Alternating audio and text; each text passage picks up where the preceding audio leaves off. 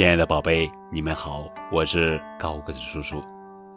今天要讲的是五读儿童国学陈诵五读木醒系列，立德修身。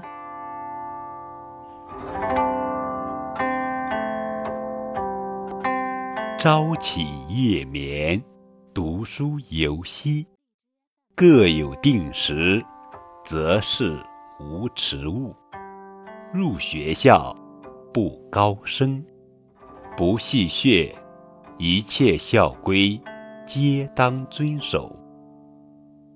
李静文年六岁，时向其子问字，见通字义。温课既毕，尚有余时，兄习图画，妹学手工。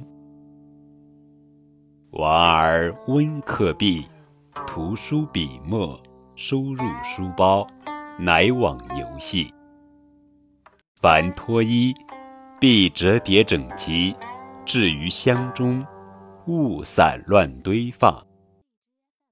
女出门，见贫妇衣服不完，入门告母，母取旧衣赠之。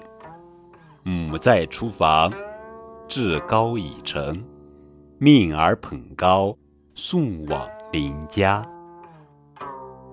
刘秀之少时，与诸兄戏，忽有大蛇来，诸兄皆惊走，秀之独不动。韩康入山采药，卖之于市，三十余年，口不二价。张菊花性爱物。所畜猫犬，饲之以食，无不驯服。道中有瓦砾，而见之，恐爱行人，即食之，弃于墙隅。